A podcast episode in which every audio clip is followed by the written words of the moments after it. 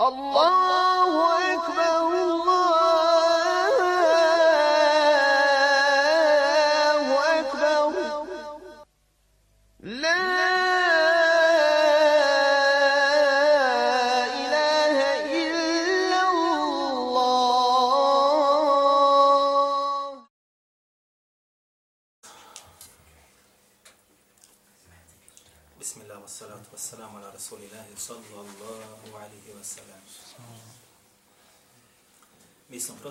počeli, braćo, govoriti o iskušenjima na koji nailaze islamski učenjaci, dobri ljudi, oni koji su odabrani. Pa smo spomenuli, između ostaloga, iskušenja kroz koje prolazi Ibrahim a.s. Pojasnili smo to, ne bi da se vraćamo nazad. I između ostaloga, dotakli smo se između ostaloga biografiji Mamene Nesaije i kako je on bio iskušan i kako je ubijen pa ćemo uvijek tako dolaziti sa primjerima vjerovjesnika, zatim ćemo se dotaknuti primjera neke od islamskih učenjaka, da vidite da je to put obećan onima koji nose znanje.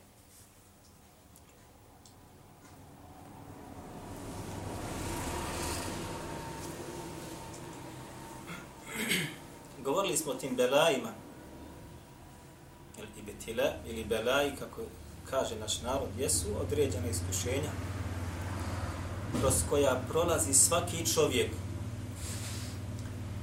a teža i veća iskušenja i belaje imaju oni koji su bliži Allahom poslaniku sallallahu alaihi wasallam ili koji su bliži vjerovjesnicima po pitanju razumijevanja vjere i prakse iste.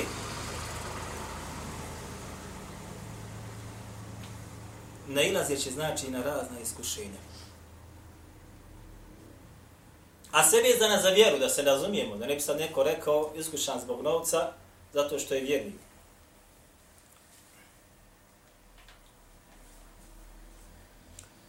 Kaže uzvišeni, obraćajući se svim vjernicima, la tublevunne fi emvalikum wa anfusikum. وَلَتَسْمَعُنَّ مِنَ الَّذِينَ أُوتُوا الْكِتَابَ مِنْ قَبْلِكُمْ وَمِنَ الَّذِينَ أَشْرَكُوا eden kathira. Zaista ćete i sigurno, bez ikakve sumnje, biti u belajima i iskušavani biti u imetcima vašim. Kako si ga zaradio? Gdje si ga potrošio? Jesi li ga podijelio? I tako dalje. Vi znate kako kažu trgovci, kaže najslađi mi je, kaže i metak kada prevarim mušteriju. Djelujte. Trgovci stari koji su prošli, prošli, prošli, da zakine 20 feninga, ni 20 feninga kaže najslađa mi.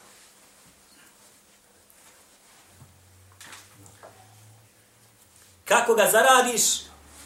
U šta si ga potrošio? I jesi li ga dijelio i koliko si dijelio koliko si dijelio na Allahom Đalešanu put.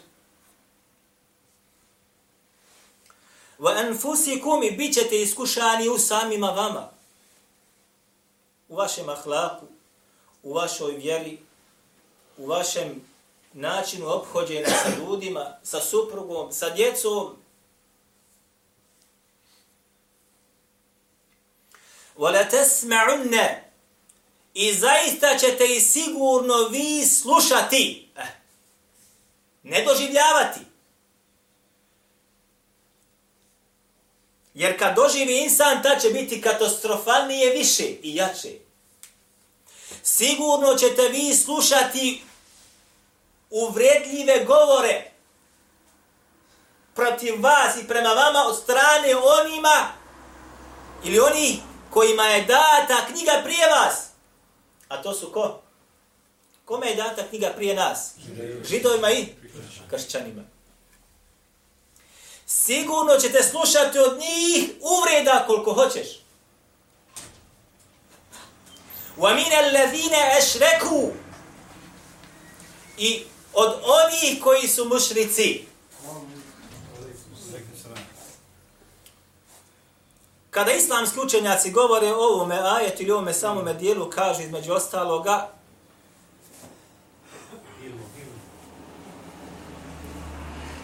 Prva stvar, kaže, jeste da insan bude vrijeđan od strane nekoga. Vrijeđan, vrijeđan, vrijeđan i onda šta urade sa njim?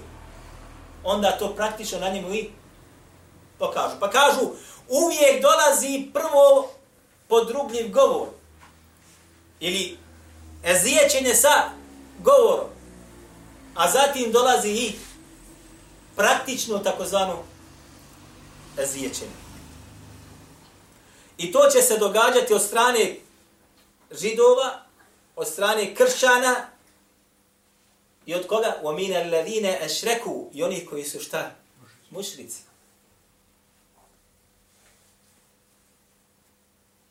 Ovdje Allah Đelešanu nije nam rekao da će eziječenja da bude od strane muslimana prema muslimanima. Jedni grupe prema drugoj grupi. Ili vlasti prema određenim učenjacima i tako dalje. Ali vidjet ćete kroz neke primjere kako se to uklapa u ove riječi također.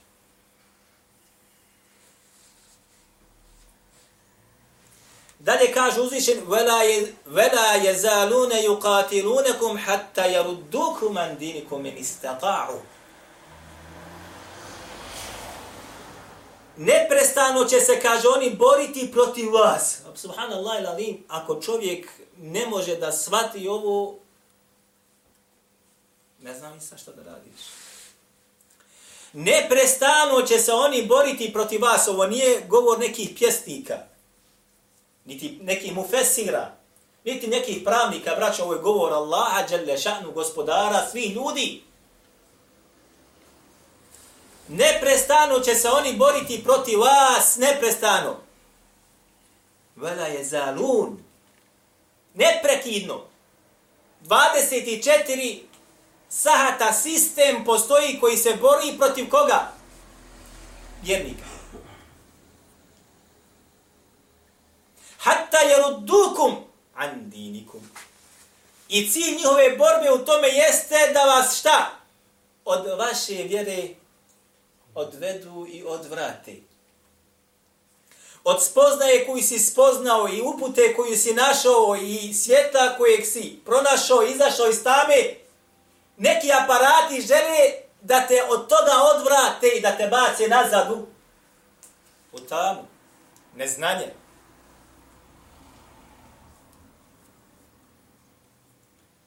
En istata'u, koliko god budu mogli na tome će da se potrude neće na tom putu žaliti ni jednog feninga da potroši. Ni jedne novine da štampaju, niti jedne knjige da napišu, niti jedne televizije da plasiraju. Satelitske ili lokalne. Sve će uraditi da tebe muslimanu vjerniče odvede od onoga na čem se nalaziš. Da budeš slašom, da ti harmonika na uhu bude i da budeš u društvu oskudno obučenih žena i tako dalje. Kad to postigne, onda će te pustiti. وَلَنْ تَرْضَ عَنْكَ الْيَهُودُ وَلَنْ نَصَارَ حَتَّى تَتَّبِعَ إبراهيم ملة إبراهيم لا لا ملته Kaže, neće sa tobom biti zadovoljni židovi i kršćani sve dok ne bude šta? njihovu vjeru u pedal, u pedal, stopu, u stopu, slijedio. Kad budeš kao oni, onda će te pustiti.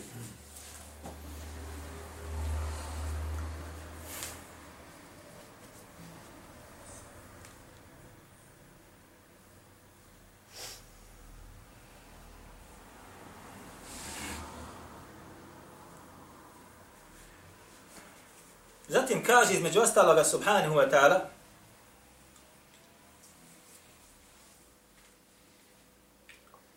govoreći o onima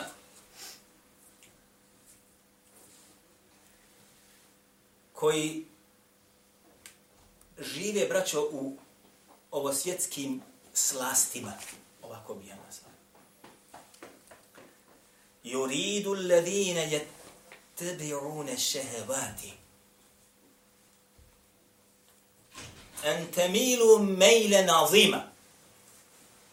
A oni kaže koji su se odali dunjalučkim slastima i uživanjima. A? I koji slijeste čefove svojih protjeva i srca.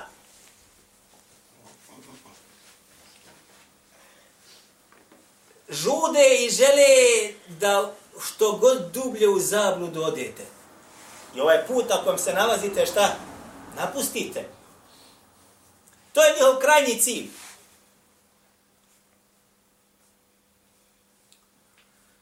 A pritom neće gledati ni na rodbinske veze, niti na neke ugovore. Po pitanju vjernika na to, fi mu'minin, wallen, wala dinna. Ne gledaju niti na rodbinske veze, niti na ugovore, konvencije neke, ljudska prava. Jo.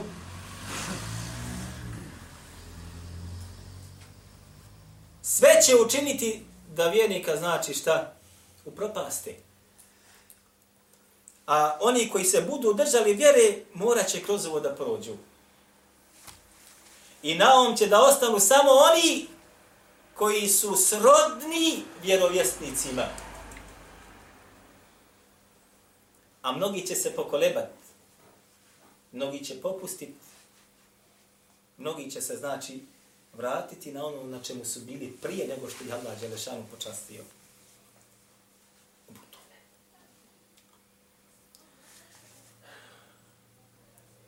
Mi smo prošli puta govorili o iskušenjima Ibrahima alaihi salam. I vezano za to i tako dalje. Večeras ćemo samo malo u kratkim crtama da pokušamo pojasniti, dokučiti ono kroz šta je prolazio Musa alaihi salam. A zatim ćemo na kraju dotaknuti se jednog primjera, inša Allahu ta'ala, od islamskih učenjaka. I tako ćemo ići bitni da i ta na našim druženjima budućnosti, inša taala. Kažu islamski učenjaci, braćo moja draga, da je Musa alihi salatu wasalam iskušan još dok je bio fi batni ummihi, kako kaže se u arapskom jeziku. Još dok je bio u stomaku svoje majke. Kako? Zna li ko od vas?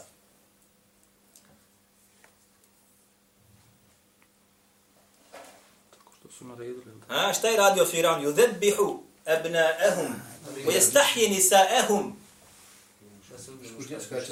Innahu kana min al-mufsidin. Šta je radio Firavn? Kaže, ubijao je, kaže šta? Mušku djecu čim se rodiju. A ostavljaju u životu samo žensku djecu. Naroda koji je bio roblje kod njega. A to je Musa u narodu. A zaista je, kaže, bio on od onih koji su činili fesad i nered na zemlji. A tad imao suglas u svojim rukama. I danas govore mi, kaže, popravljamo stanje u svijetu.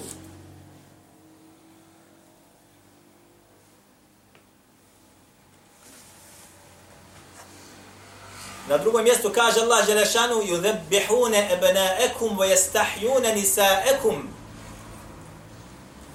kaže, šta, je, šta su radili Firaun i njegov narod, šta su radili? Ubijali ili klali su, kaže, mušku djecu. Izrad, da bihun, znači klat.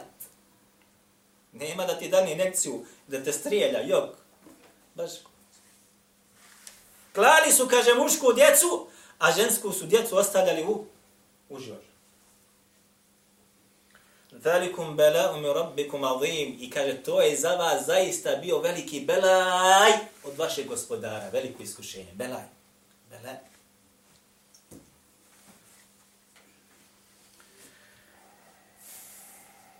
I zatim, znate kako je išlo? Pa je između ostalog majka kada je ga rodila, između ostalog šta je Allah Đelešanu i naredio ili obznanio da svoj da Musa alaihi salam stavi u tabut ili jedan, kako bi se reklo, kolijep ili slično sandučiću, da ga pusti niz vodu. I tako je uradila i pustila ga I došao je kome? Ženi faraonovu. Ženi faraonovu. Pa su ga uzeli sebi u da bude kod njih na dvoru, između ostalo. Pa je odrastao tu. Zatim mu dolaze iskušenje koje je sljedeće. Kada je išao gradom, vidio dvojicu kako se jedan od, bio od njegovog naroda, jedan od Firaunovog naroda, ha? Pa ga je pozvao u pomoć ovaj od njegovog naroda. Šta je uradio Musa? Pa je Musa faqada alihi. Pa je kaže Musa ga udario rukom i ubi čovjeka. Jel bela je ovo hađija? Jes vallahi. Ubio čovjeka. Nije ga htio ubiti. Ali je iskušan od Allaha subhanahu wa ta'ala, ubi čovjeka. I onda je morao da bježi. I pobjegao i deset godina je bio u Medjenu i oženio se porodicu stekao. Zatim Allah mu naređuje idheb ila firaune innehu taga. Da se mora vratiti firaunu. Subhanallah. Od njega pobjegu, od njegove zlobe, od njegove vojske, od svega dobio poslanstvo, Allah mu naređuje idheb ila firaune innehu taga. Idi, kaže Firaun, on se, kaže, osilio, postao tagut na dunjalu. Morate zamisliti, braćo, vi, da sad neko od vas kroz to prolazi, da dobije takvu neku, a, ne, ne možeš zamisliti, da ta lađa nešanu uzigne takve stepene, nema šanse.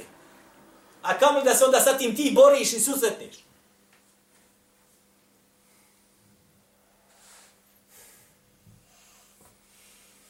I nakon što je narod svoj izveo, hajde od faraona, i spasio ih, šta se događa? Jesu mu poslušni bili, i pokorni. Ha? Šta su mu rekli? Ja Musa iđa lena ilahen kema lehum alihe.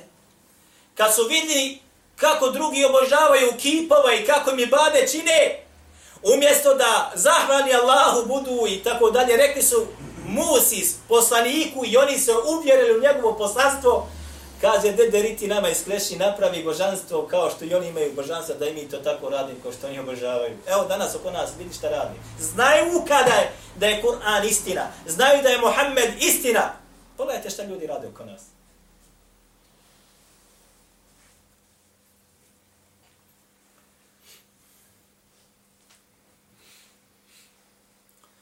Kada im je rekao da uđu između ostalog, Allah Đelešan naređuju da, da, da uđu u Jerusalem, samo da uđu u grad, oni koji su unutra od neprijateljske vojske će izaći pobjeći. Šta su rekli? Fezhebente, vorabuke, faqatila. Inna ha huna qa'idun. Idi, kaže Musa, ti tvoj gospodar, pa se borite tamo sa njim. Mi ćemo, kaže, ovdje fino sjedimo. Vidite koji razum naroda,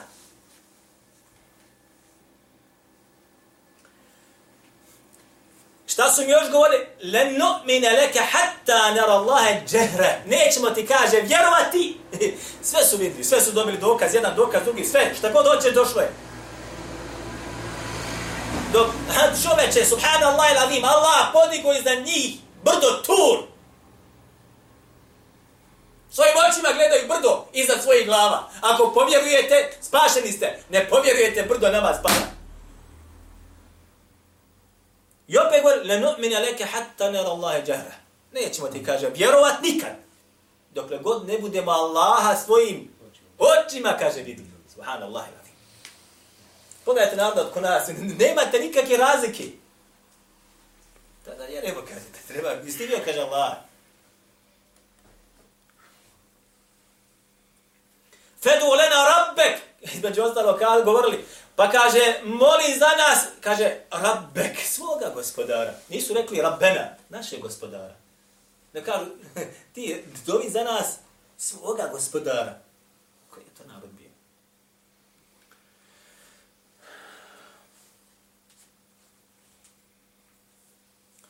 Nema, braćo moja, draga govora, da onaj koji se bude držao Allahove Đelešanu vjere i suneta Allahu poslanika sallallahu alejhi ve sellem mora će proći kroz ovo ili slično ovome. Kroz ovo i slično ovo. Sada sjetite se samo onoga što smo govorili o Ibrahimu alejhi selam. Pa sjetite se malo sad što govorimo Musa alejhi selam. Iskušenja Ibrahima nisu kao iskušenja Muse. Je tako ili je tako? A vidjet ćete kad budemo se družili kasnije kako i druga iskušenja koja su dolazila nisu bila na stepenu iskušenja Ibrahima niti na stepenu Musa a.s. Jedni su bolovali. Ejub a.s. Kako je navod Ibnu Hibban, braćo, bio je bolestan Šta mislite koliko godina? Sa vjerodostojnim lance prenosila se Ibn Hibban u svome sahih. Koliko? 18 godina. 18 godina ovo navodi Ibn Hibban u svome sahihu sa vjerodostojnim lancem prenosilaca. Da neko kaže nema jednog vjerodostojnog rivajeta po pitanju godina bolesti a postoji rivajet u Ibn, kod Ibn Hibban u njegovome sahihu sa vjerodostojnim lancem prenosilaca kako je sinoć Šajb Arnaut. 18 godina.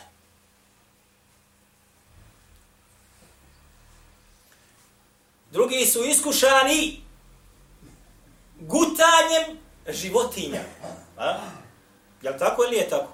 Yunus, alihi salam. Progutala ga je riba. Treći su iskušani zatvorom. Iskušavani su hijđrom. Seljenjem iz jednog kraja u drugi kraj. Iskušavani su životima. Jahja, alihi salam, braća moja draga, rivajet je redosan kako je ubijen. Lijepo.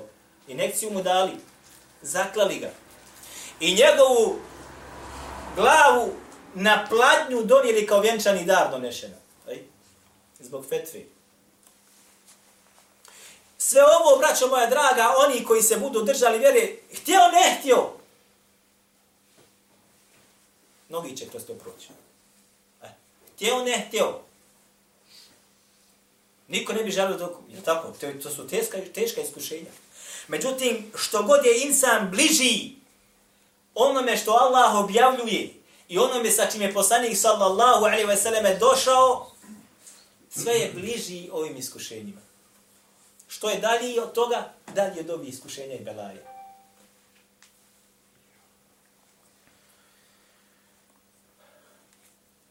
Spomenut ćemo biografiju jednog od islamskih učenjaka koji je živ u vremenu imama Ahmeda.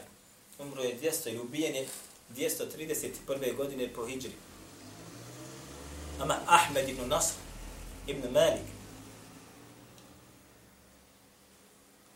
On je, braćo moja draga, učenik imama Malika. I uzeo je, znači, hadith od imama Malika, uzeo hadithe od Sufjan ibn Ujene i Hušejma i ostali. Kaže za njega Jahid Ma'in, kaže, ne bi mnogo govorio o hadithu ne bi mnogo onoga što je naučio haditha, ne bi prenosio, rekao bi, nisam ja od toga. Odnosno, bježao bi od toga da prenosi hadith.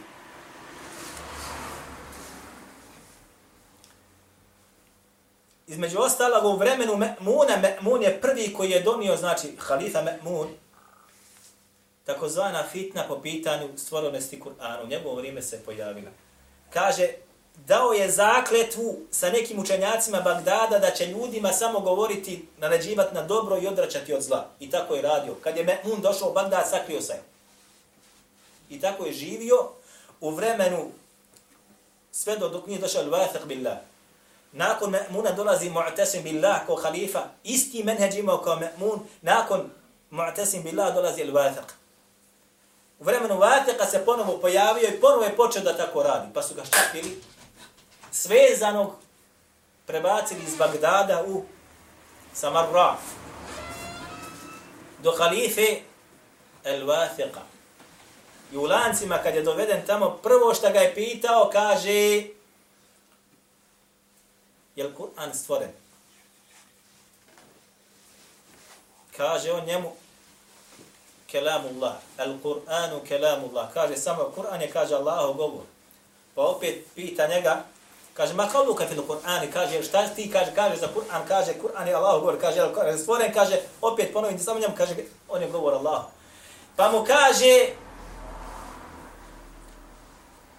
hoćeš li, kaže, vidjeti svoga gospodara na sudnjem danu?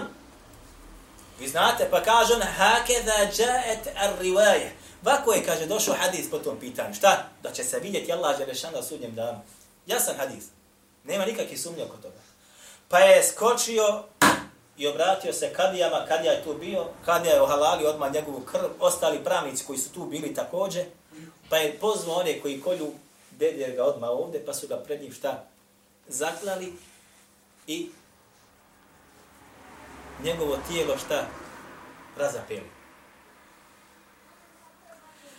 Zatim ovo navodi Hafid Zahebi u Sjeru A'laminu Bela, također se ovo navodi u El Kamilu od e, velikog učenjaka hadisa Mizija i između ostalog navodi Hafiz ibn Hajar samo kratki dio u tehdibu tehdib.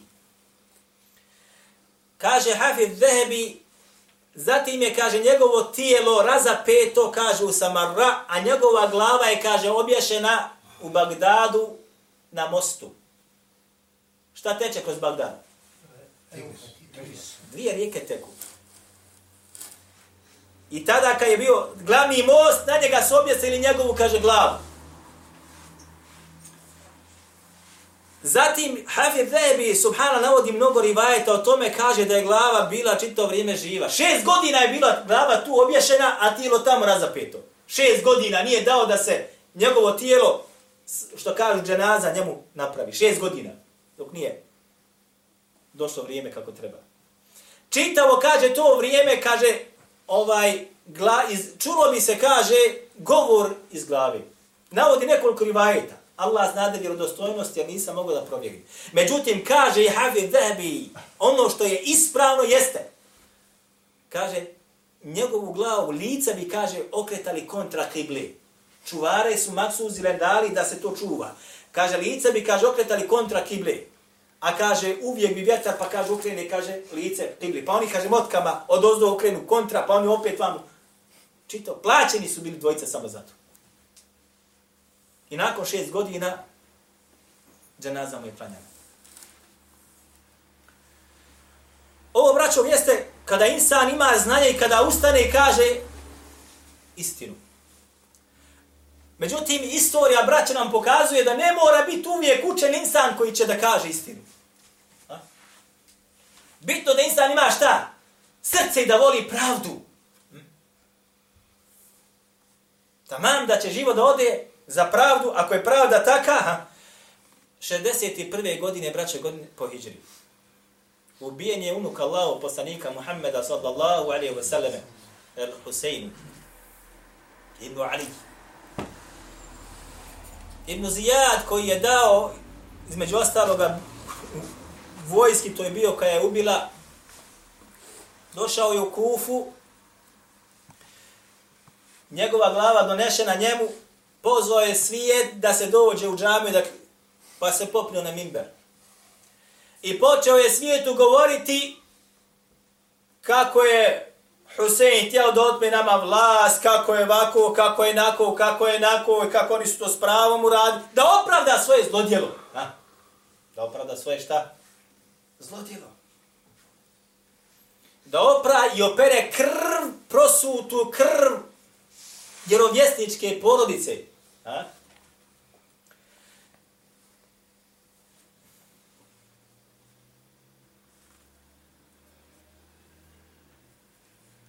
Pa je ustao među svijetom. Niko ne smije da pisne.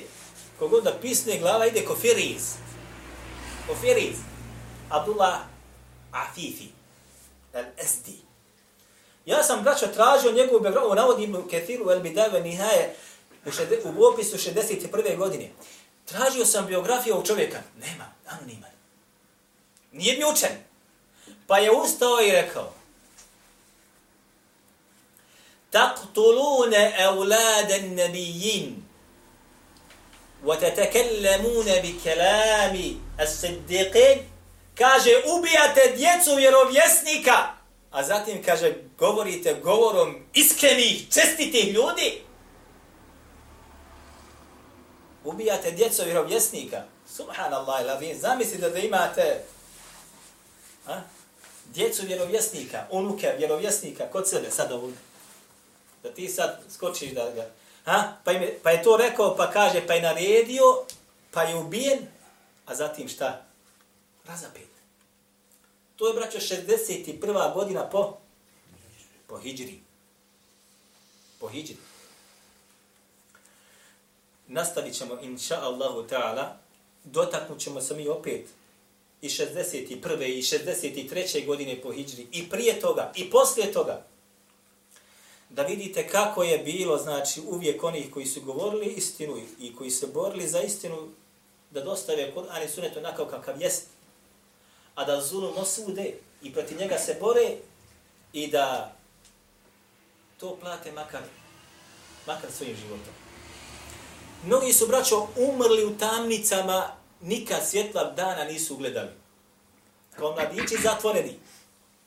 I umrli u tamnicama tadašnjih određenih vlasti. Nikad svjetla dana više ugledali nisu. Mnogi su, braćo moja draga, otrovani u tim tamnicama, a mnogi su pepelom hranjeni, pa tako crkavali.